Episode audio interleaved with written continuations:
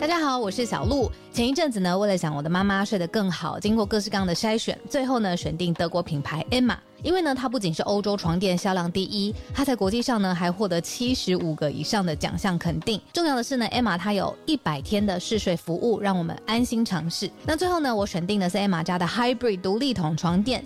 试躺之后呢，我就给它一个 hashtag 叫做云朵般，因为呢这一款床垫它有很强的包覆感，所以躺进去之后就像被云朵包住一样，很舒服，很有安全感。另外呢，这一款床垫的透气度也很好，外层呢有一个布套，它是可以拆下来清洗的。所以最近如果有睡不好想换床垫的听友呢，可以把握母亲节的期间艾玛的床垫组合最低到五五折。那输入早安新闻的折扣码 Morning，额外呢还可以再打九折。相关的优惠消息都在节目的资讯栏，欢迎大家点选链接了解更多。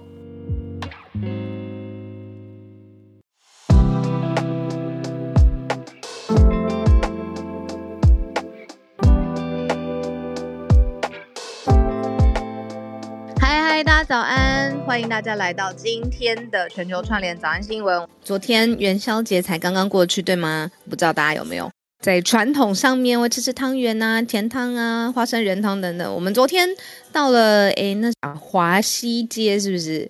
我第一次真吃到花生仁汤泡饼，花生汤泡饼。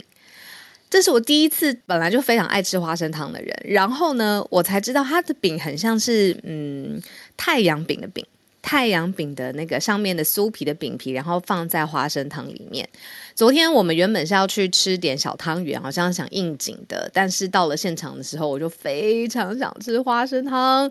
然后呃，刚刚过完元宵节，跟大家再次拜个晚年，因为过完元宵节算是整个过年的欢庆气氛就要告一段落了嘛，对不对？就要水深火热的面对今年的挑战了。对，刚才没有说到。二月六号星期一的全球串联早安新闻。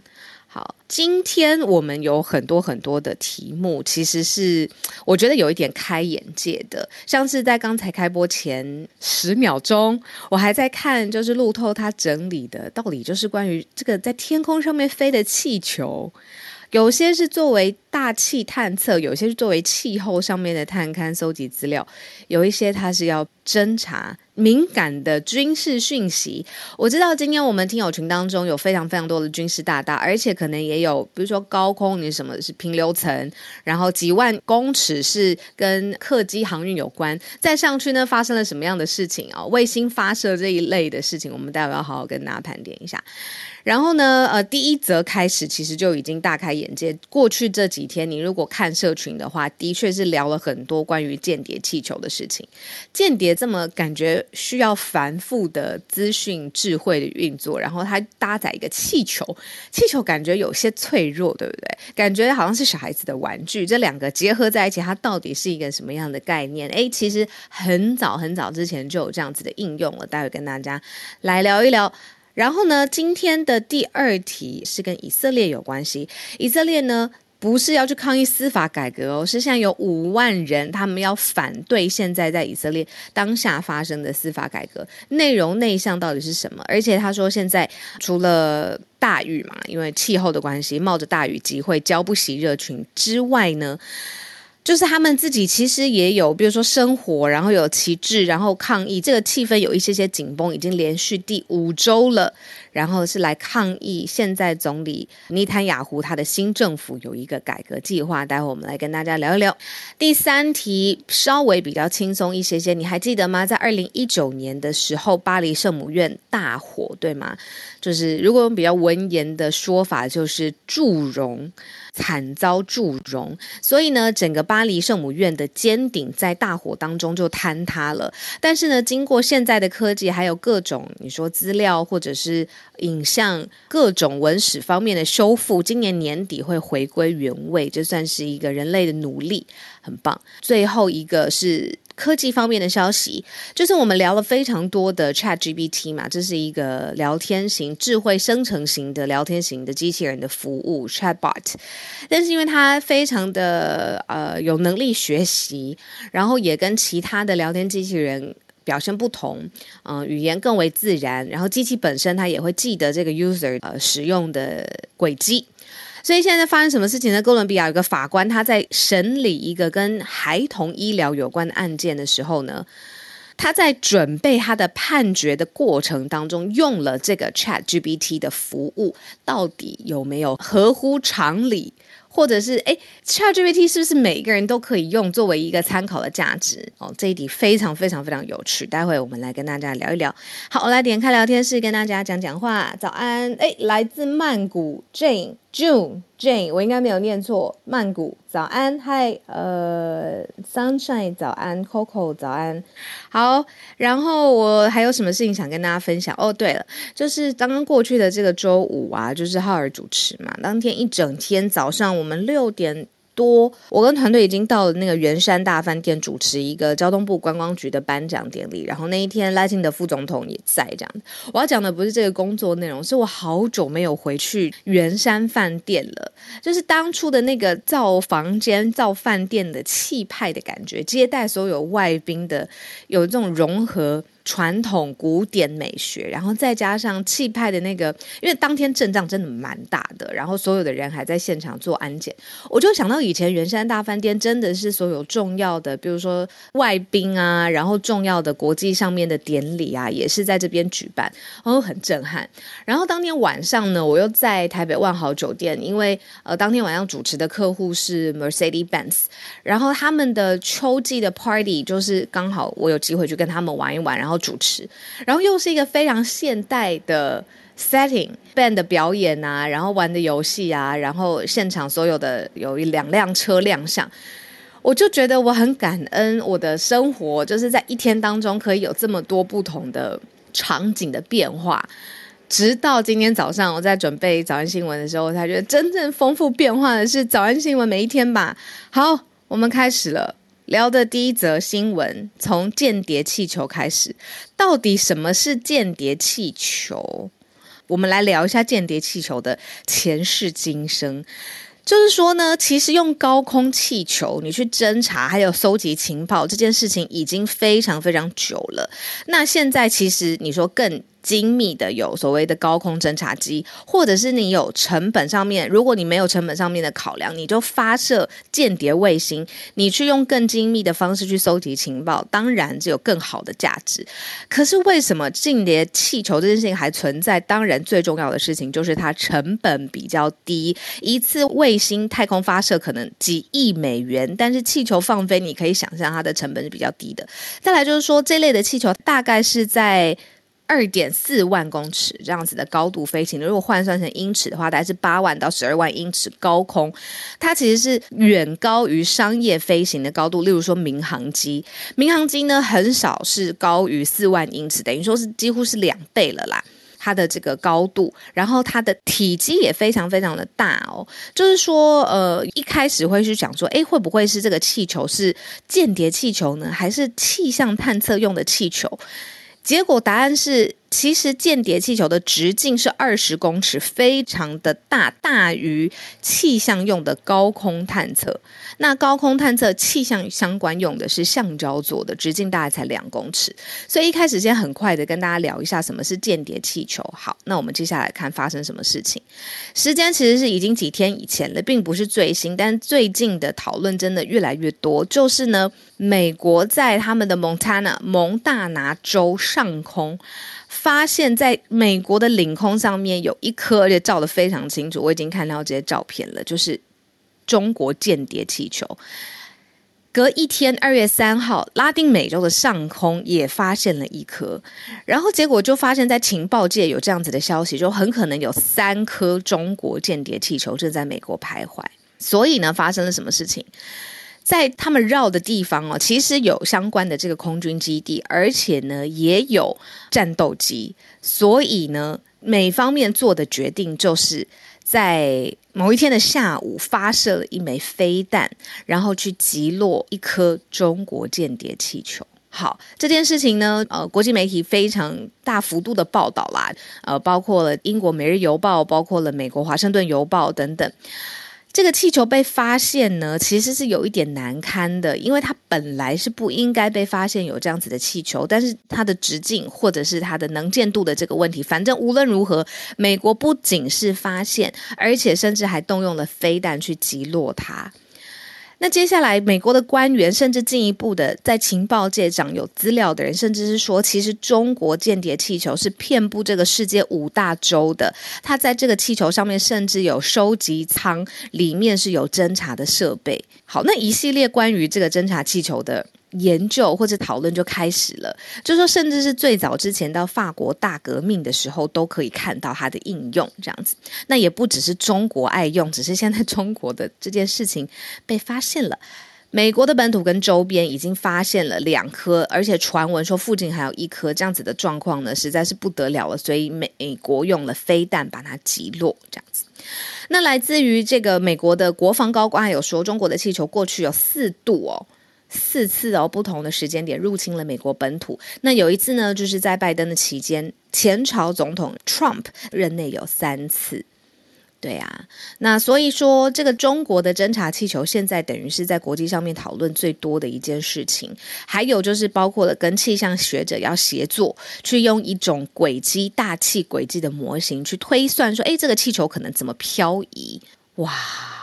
那这件事件点呢，就是说，布林肯访问中国的时间点，是不是为了可能拜习会拜登跟习近平有互相的交流？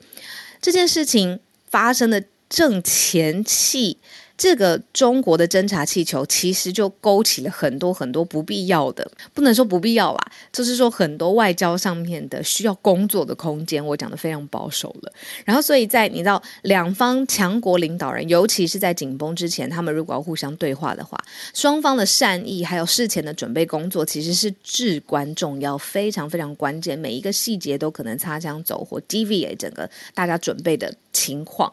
但是现在就是说，美中关系会不会因为这个形成一个外交风暴，蒙上阴影？其实很多研究外交学者的专家是认为说很有可能的。好，我看到聊天室当中大家说就是发射战机嘛，对不对？飞弹是战机它发射的，然后是一个响尾蛇的飞弹去击落它。谢谢大家帮我补充，呃，不是从陆地去发射这个飞弹，是 F 二十二的这个战斗机，对吗？好，对，像宇俊说最好笑的事情，中方还强力谴责。对我们今天其实有搜集到中方的反应哦。可是我更想要强调的事情，就是说他这件事情发生的时机点，他是在布林肯访问美呃中国，而且是很可能拜习美中会有进一步的讨论的这个关头，中方他还强力谴责，美方他已经有动作了嘛？那等于说是在剑拔弩张的状况之下，到底双方的交流会怎么样去变化那个路径？不只是你知道高空气球有路径。外交事务上面也有他们预计的进程要推动的作业，那这件事情等于是打乱了原原来的节奏。布林肯取消了访问，那如果还去拜访的话呢？其实美国的面子实在是挂不住。C C 有帮我们补充说，这是 F 二十二唯一的击落的记录哦。好，现在呀，就是说因为。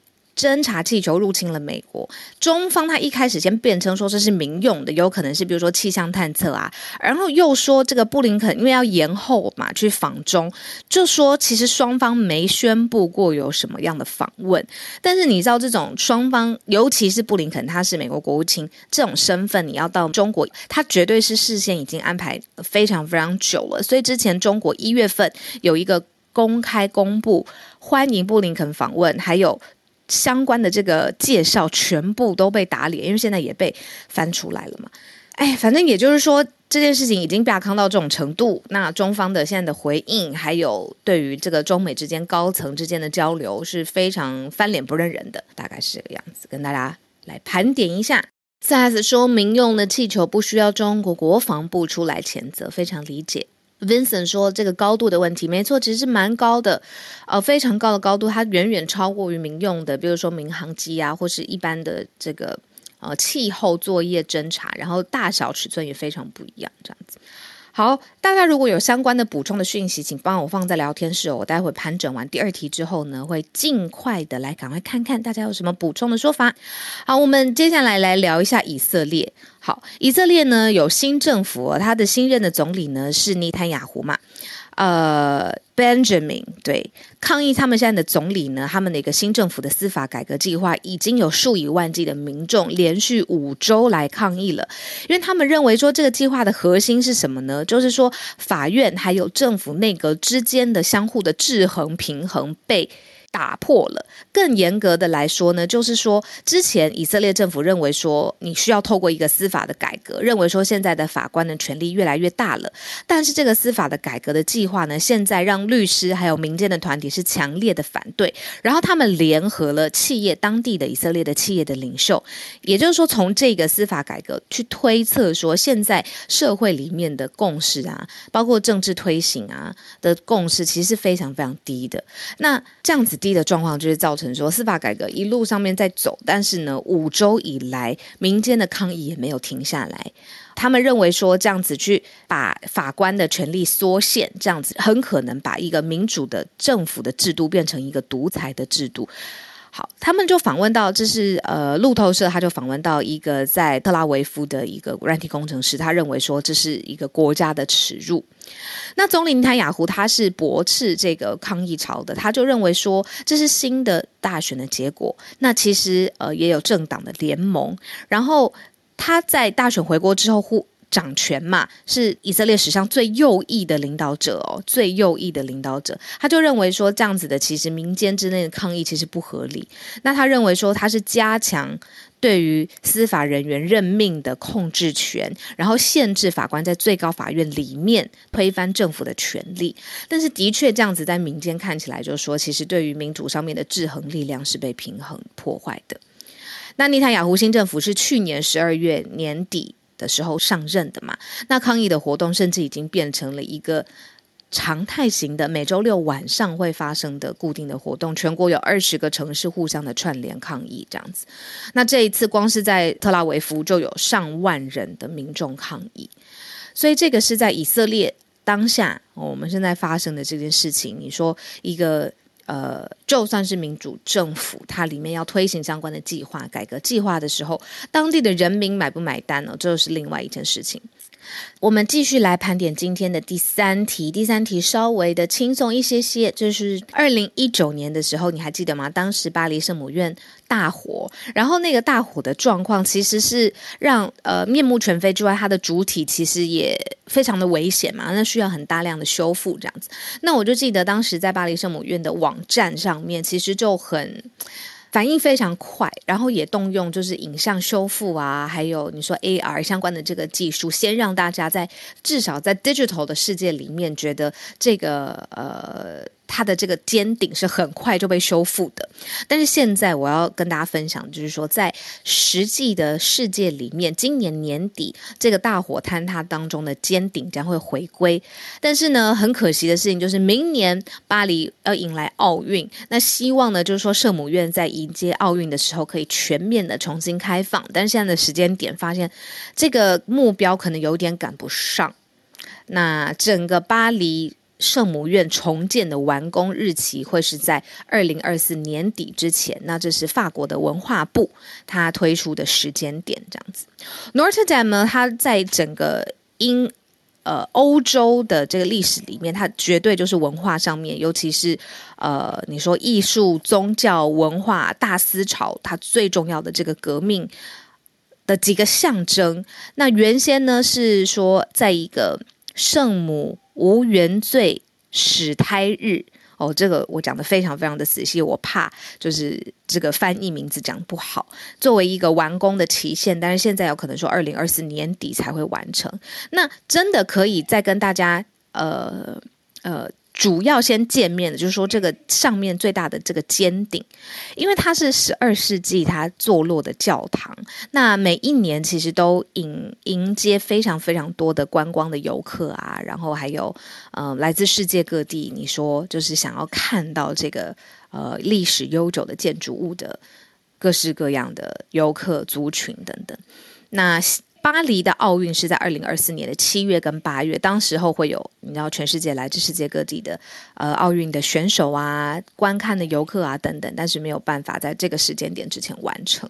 我这边有个数据哦，在火灾之前，巴黎圣母院每一年有一千两百万名的游客造访，所以算是非常非常呃大量的游客会聚集在这边。当然，它一定有它修复的难度，比如说它在建筑上、用材上。然后还有整个结构，非常非常努力。我这边还找到了一张照片，就是二零一九年四月的时候，当时巴黎圣母院的尖塔，因为就是这个大火，它的尖塔甚至是直接平行于地面，就是它瞬间倾斜。倒闭倾倒的这个状况，它的这个尖顶原先应该是往上的嘛，跟地面垂直，但是是因为大火的关系，它一瞬间，它可见它也很脆弱了。好，所以大家修复的时间，法国文化部已经正式的出来啦，是在二零二四年底之前，有这个时间点当然蛮好的，但是就是没有办法在七八月巴黎奥运的时候来顺利的迎接。这是呃，我们看到巴黎的消息。好，今天第四题科技方面的消息呢，我自己是非常非常喜欢跟大家一起讨论，到底什么事情能做，什么事情不能做。新科技的运用，如果是法官来做决定，甚至在做判决时候，他的准备到底合不合理？我们要聊的是哥伦比亚他的这个法官，他在判一个医孩童医疗侵权案件的时候，他就是用了这个人工智慧的 Chatbot。ChatGPT 作为他准备判决期间用的一个素材，那结果这件事情大家发现了之后，当然有各式各样不同的争议。他的名字呢叫巴迪亚，他在处理的案件本身是一个自闭的孩童，他认为说，哎，他患有自闭症嘛，他认为说他的父母亲收入已经非常辛苦了，那是不是他的相关的交通、治疗的费用，还有预约看诊这个费用，是不是可以有一些免除或者是减免？那他。在讨论这件事情的时候呢，他就把这个文字直接输入在聊天机器人 ChatGPT 上面，然后就引发了相关的争议。就是说，他在拟定整个审理案件文本，甚至在拟定草稿的时候，他就用了。然后呢，这个法官他也承认，就是说，其实他在类似的城市上面是在做草稿的时候非常非常有用，但是会不会真的去影响他的判决呢？而且是不是甚至会取代法官？他在当地他所受的训练，他对于当地的文化、呃法规上面、政治法律上面、文化上面的理解，有没有办法去取代他？我觉得这个争议点非常非常好玩的意思就是说，我们可以接受，比如说做一个 PR，或者是做一个 marketing，或做一个创意发想设计，去用 ChatGPT 作为它 initiate 这个 project 零到一这个部分，它可以去使用，让 ChatGPT 给他一些灵感。比如说，哎，你给我一个呃做新闻稿的架构啊，他可能就会跟你说，这个架构一开始要包含什么样的讯息，怎么样开始结束。我们可以允许这件事情，觉得也很 OK。可是如果法官他做一个案件审理的草稿文本上面的搜集的时候，他可不可以问 Chat GPT 这样子的一个问题？希望这个专案从零到一开始的第一步，Chat GPT 可以给他一些帮助。为什么有一些职业可以，有一些职业不行？我们好像心里都会有一个隐形的线，或者是一把隐形的尺，会觉得说，哎，这个是。呃，特别需要隐私，还是说特别需要人为的介入，还是有什么样的原因？那如果今天医师开刀，他认为说都有应该要怎么样的路径去下刀，或者怎么样的治疗的方案，他问 Chat GPT 到底可不可以？这个东西其实还有一个更核心的事情是，人类到底信任机器的答案、信任 AI 的答案、信任到什么样的程度？它的边界到底在哪边？我觉得这个是一个非常立体的问题，所以我也开放聊天室当中，大家可以聊一聊。就是说，如果今天好，假设不要讲哥伦比亚那么远，是台湾的法官他用了 ChatGPT，你是觉得他很潮，就是会使用人工智慧？Chatbot 聊天室去帮助他，还是你觉得这样不行？诶，法官国家花了多少力气去栽培他，他自己也花了多少力气，对不对？然后这个法律的制度，ChatGPT 跟得上吗？你可以在聊天室当中跟我讲一讲。好，有人说 Jenny 说《杂讯》这本书呢，已经讲到 AI 去辅助判案了。好，大家。大家都一直在讲说星云大师哦，好，没关系，我们待会来，今天没有选题，我们待会来最后结束的时候跟大家聊一聊星云大师。Jimmy 说 AI 的训练是否已经足够？Sab 说可以参考啊，就像是会查 Google 或 Wiki 一样。叶老师说用过 Chat GPT 觉得很存疑哦。Spiky 说辅助判案当专家系统应该还 OK 哦，讲的是这个飞机自动的全自动的驾驶等等。瑞瑞说这个 AI 辅助判感觉很正常，人的判断可能更不准。啊，对啊，这个大家相对的都有不同的这个理解，跟对于现在新科技辅助的界限，我觉得这是很酷的议题。我会继续看大家聊天室，但现在时间已经八点三十一分了，我们要持续的让大家来上来串联哦。今天很特别，因为算是二月六号，整个周一一早又跟大家一起见面，那这个时间我很珍惜。八点三十一分，好，我先邀请小刀。小刀，为什么你有一颗黑色的爱心在旁边？哎，早安，早安，早安！不知道啊，是不是我的那个个人资料的那个叙述，第一个表情符号是一个黑色爱心哦，很有可能，然后他就投出去了。对啊，好可爱啊！哎，对，那大家好可爱哦，试试看。你要聊林书豪是吗？对啊，不知道大家还记不记得，就是已经十一年前造成林来疯、林 sanity 旋风的林书豪，他要来台湾打球了，我自己非常的兴奋。就是呃，不知道大家现在有没有持续在关注台湾的篮球运动赛事？其实前阵子也才就是那个魔兽来到台湾打球嘛，所以其实现在整个台湾的各个篮球队都在招揽。洋将也好，或者是林书豪，他不算洋将，他就是算是华裔的球员来台湾打球。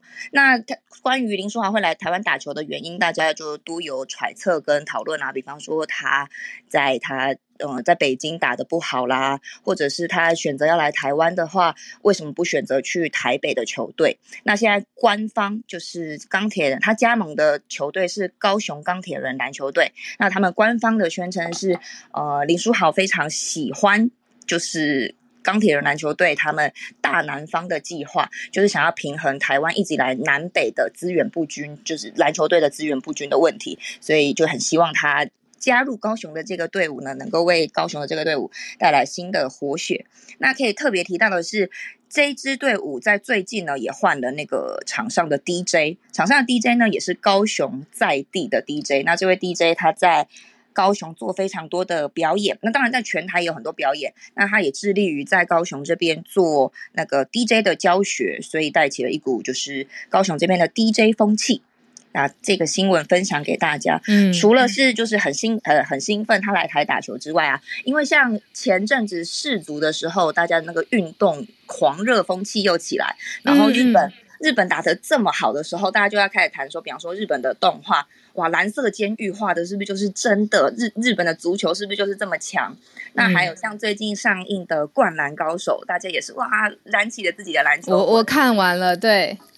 对，所以就是除了我们欣赏日本或者是有特殊的国际赛事之外，也鼓励大家可以多多关注台湾国内的运动现状。嗯，哎，小东，那你觉得这些呃，比如说我们可能在 NBA 才会看到的球星来到台湾，对于这个掀起热潮跟大家热血，当然是一定很很明显的有直接的帮助嘛？可是他们离开之后会不会？就是说，这个反差效应也很大。那原本已经炒起来的热潮，你觉得会持续延续下去吗？呃，先说到离开之后，也有很多人可能就不会离开了。哦，对，那呃，篮球就是一个这么团队的运动嘛，所以其实你要说他来，呃，对于赛事的帮助，一定是一个很直接的。可是，那当然，你看现在大家都在猜林书豪到底什么时候会上场，因为他一定。第一个，他需要隔离嘛？再来就是他跟整个团队练球产生的化学变化，包含原本在这个球队跟他打差不多位置的人，那他现在是不能上场了嘛？所以其实他一定会有一个化学变化的过程。那这个化学变化过程其实是一定会留在每个人的心里跟身上的。那另外提到的是，那大家的对于这个赛事的关注，那。嗯，真的很靠大家是不是持续关注，就是不是只在比如世足赛或者是国际的赛事的时候才关注这样像这项运动比赛，也可以在平时的时候多多关注台湾的队伍跟球队这样子。嗯，没问题。对啊，好，谢谢小刀今天帮我们分享的呃关于体坛方面的消息。林书豪来台湾打球啦，他是加盟高雄钢铁人。好，那接下来呢？我呃邀请了叶老师，老师早安，今天要跟我们分享什么题目？小鹿早，今天要跟大家分享一个呃，算是蛮温暖的新闻。他是说彰化的家福中心，过去的九年，每年的元宵节前夕，都会有一个神秘客来捐现金。他就是把钱丢在外面的捐款箱里面，那少的时候有三万六千块，多的时候有到六万块。但是因为他每年都是把钱丢在捐款箱，然后就跑掉。那今年是第十年，彰化家福中心非常想要知道这个人是谁，好谢谢他，所以他们就有志工，就是一直在留意那个捐款箱。结果果然二月三号晚上，神秘客骑机车来捐款。今年他捐了五万块，今年是第十年，结果志工狂追，还是追丢了。那目前是认为他是一个男性，嗯嗯嗯，就是还太想知道他到底是谁了，所以志工这次有追出去。对对对，但是还是没追到他，已经连续十年了。对，今年是第十年。哇，OK OK，非常的有爱心。对，那当然就是说，看到这个新闻的时候，其实是觉得很温暖呐。那当然可以理解志工想要，就是家福中心想要谢谢他的心情，也可以理解他不想要人家知道他是谁。嗯，是很暖心的社会公益的新闻。老师今天想跟我们分享这一题：彰化家福的神秘客，连续十年的不透露自己的身份之下捐款，这样子。对对对，嗯那刚刚提到那个 Chat GPT，因为我之前用过，我发现说，如果你事先没有提供它足够的资讯的话，其实他的回答有时候会是错误的。嗯，有人说，就是因为他可能他学习的过程当中，或者是他理解的过程当中是需要时间的嘛，所以你可能看不论什么时候用，它都可能出来的答案跟问题都会有一些些小差错，是这样子的意思吗？对，而且很妙的是，我发现他错误的时候，我纠正他，他还很坚持他是对的啊。有一些呃人的用语的情境会套用在里面，这样子。对，所以我我其实是有点存疑啦，我觉得要很小心。OK，那刚好就可以连接到今天。呃，邀请朱小汉可以上来，是跟我们继续在聊 machine learning，可是跟 Chat GPT 有关吗？早安，Hello，小鹿早安。呃，对，其实有关的，不过只是一些基础的概念啦，就是这个 machine learning 它到底是怎样一回事？呃，其实说白一点的话，就是。呃，machine learning 就是 machine learning，它只是一个比较复杂的演算法，它跟其他的这个电脑城市在本质上没有区别。呃，一般来说，任所有的电脑城市做的事情无非是三件：第一件事就是你输入信息；第二件事是你这个 machine 它或者说这个城市它自己对这个信息进行 computation，就是运算；然后第三是它输出它的这个数据。呃，所以一般来说，所有的啊就是电脑城市都是在做这些事情。那 machine learning 其实也是一样的，呃，我们可以把一台复杂的 AI 想象成很很多很多的神经元，就跟人的大脑一样。呃，当然了，就是电脑的神经元是比人的要简单的。呃，通常来说，就是电脑神经元每一个它只会分别两个方向。第一个就是是，第二个就是否。那当你把几百个、几千个啊，或者说我们把目标更放大，我们把几十亿个神经元放到一起的时候，那它就会形成一个极为庞大的演算法。那其实这个就是 machine learning 它内部的结构，就是非常非常多的演算法集合在一起啊。但是为什么叫它 machine learning 而不是一个复杂一点的电脑程式呢？就是一般来说，我们在制作一个程式的时候，我们都会告诉它应该怎样去计算，然后要产出怎样。样的结果就像一个数学公式一样，但对于 machine learning 来说是让它自己去进行学习。呃，我们在写成了这个演算法之后，会把大量的数据输入给它。呃，比如说我现在自己在这个私底下做的就是一个可以辨认出就是鞋子款式的这么一个小的 AI。那要做的其实就是把不同的鞋子的照片呃放进去，然后告诉他这是什么鞋子，然后他就会根据他自己的城市就会去自己学习。那在学习的过程当中，其实他要找的就是最有效的那个啊几率，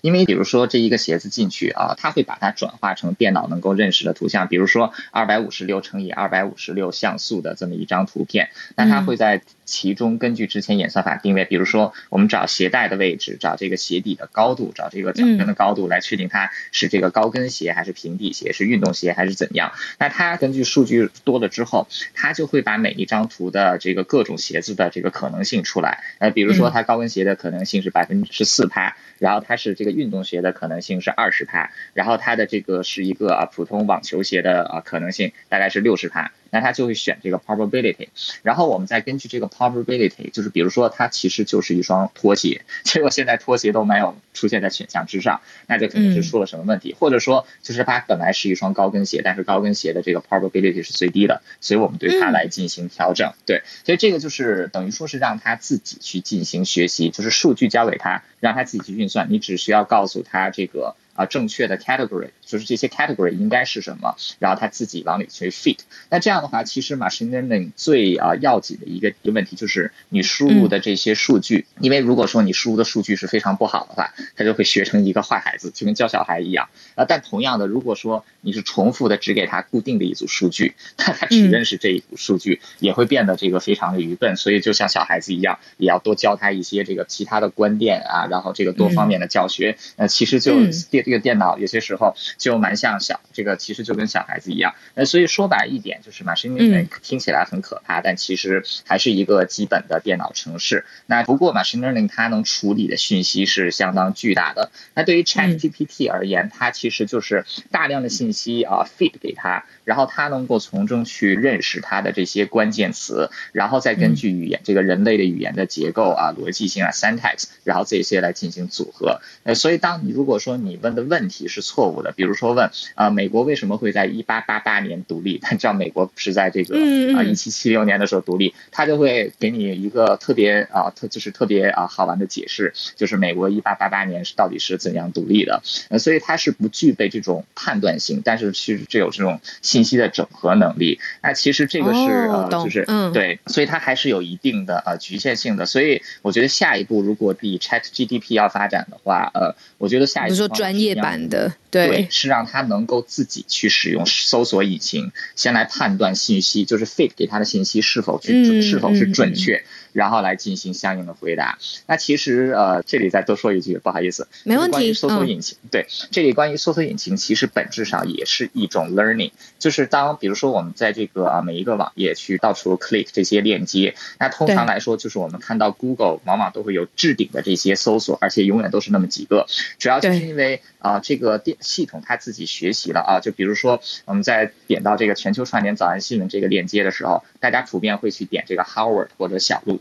啊，所以他就知道 OK，呃，全球串联早安新闻呃最重要的两个 partner 就是两个 nodes，就是比如说我们都把想象成数据点好了，跟它最关密切的两个数据点就是小鹿和 Howard，所以每当你说全球串联早安新闻的时候，永远都会有小鹿跟 Howard 出现，就是它自动学习的一个过程。那假如说今天。猪猪就是，假如说朱小汉一族几千几百头猪同时去这个自然全球串联早安新闻，然后打猪猪，一旦猪猪的这个搜索数量超过了小鹿或者 Howard，那全球串联早安新闻置顶的第一个链接，那应该就是猪猪了。嗯，所以就是一个主要还是一个数据输入的过程，所以呃，数据的输入是十分重要的。嗯，就是这样。嗯嗯嗯，谢谢。我听到的就是说整个 ChatGPT 里头，呃。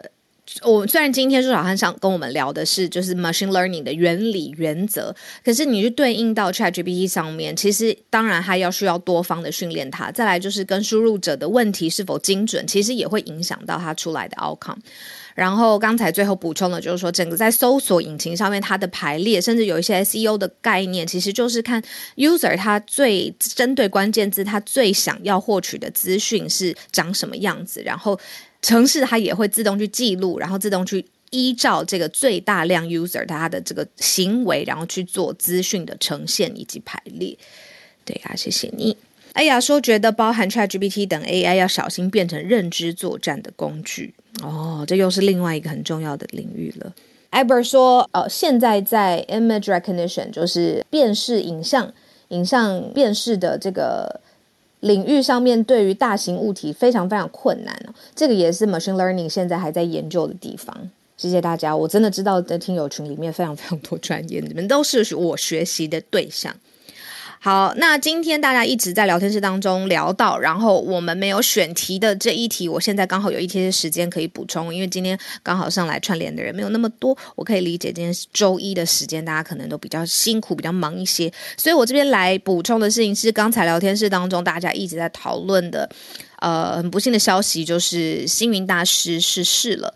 那他其实这些年以来一直都是糖尿病的关系，呃，多次有出入了医院，然后甚至有进行嗯开颅的手术。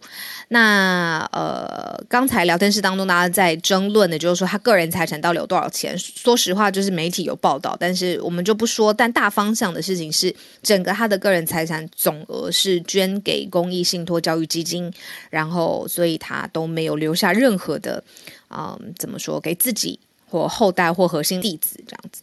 那在傍晚五点的时候。呃，是在佛光山上圆寂。那他身边的呃好友啦，还有核心弟子都说，这几年都是病痛反复折磨他，然后让他心脏啊、糖尿病啊、中风的病痛相关的问题都没有嗯彻底的医治完成，所以导致他的比如说眼球钙化、视力也越来越差，然后还有一种这这全盲的生活呀，重新自己学习打理、起居作息等等的。那因为星云大师他的这个理念，还有他整个带来的文化，其实是一直都是希望把他在人间发展的事业，还有社会发展的事业贡献可以做到非常非常极致嘛。那他认为就是说，一个人要做五个人的事情，要非常有效率，然后累积下来，他认为说，其实每一个人都可以活到人生三百岁，因为你有很多的时间可以很有效率的替社会来付出。那这个是现在媒体上面很追念他，然后在过去留下非常多的影音上面的作品嘛。那电电视。台上面常常也有不同的频道，也可以看到他，所以这个是今天在聊天室当中大家常常跟我们在讲话的呃一件事情。然后艾伯也补充说，朱云汉教授也去世了。其实朱云汉教授跟我在学校求学时代是真的是非常非常，我们对他非常非常熟悉。那所以我在看这则新闻的时候，也是觉得很感慨。然后我会觉得说，当然就是这很不幸的消息，然后也是人其实一生在世界上面的时间很有限。我其实之前很少会想到这件事情，然后最近我不知道是不是因为年纪啊、生活阶段的不一样，然后慢慢会想说，那真正你想要完成的事情到底是什么呢？好，希望大家在今天都会有一个开始想，或者是已经有想到答案的话呢，都很有动力可以去完成。我看到浩尔上来了，谢谢搭档，今天还是上来。看一下聊天室，然后也看一下今天的新闻过程。那因为今天举手的人没有特别特别多，我们在这边就稍微告一段落了。早安新闻在这边八点五十分的时间，先跟大家说早安，然后也希望大家在出门，然后下雨，然后天气各个状况呢都可以很好的完成今天的心之所向。大家周一顺利喽，辛苦大家啦！我们明天同一时间早上八点钟全球串联早安新闻继续跟大家相见，那拜拜。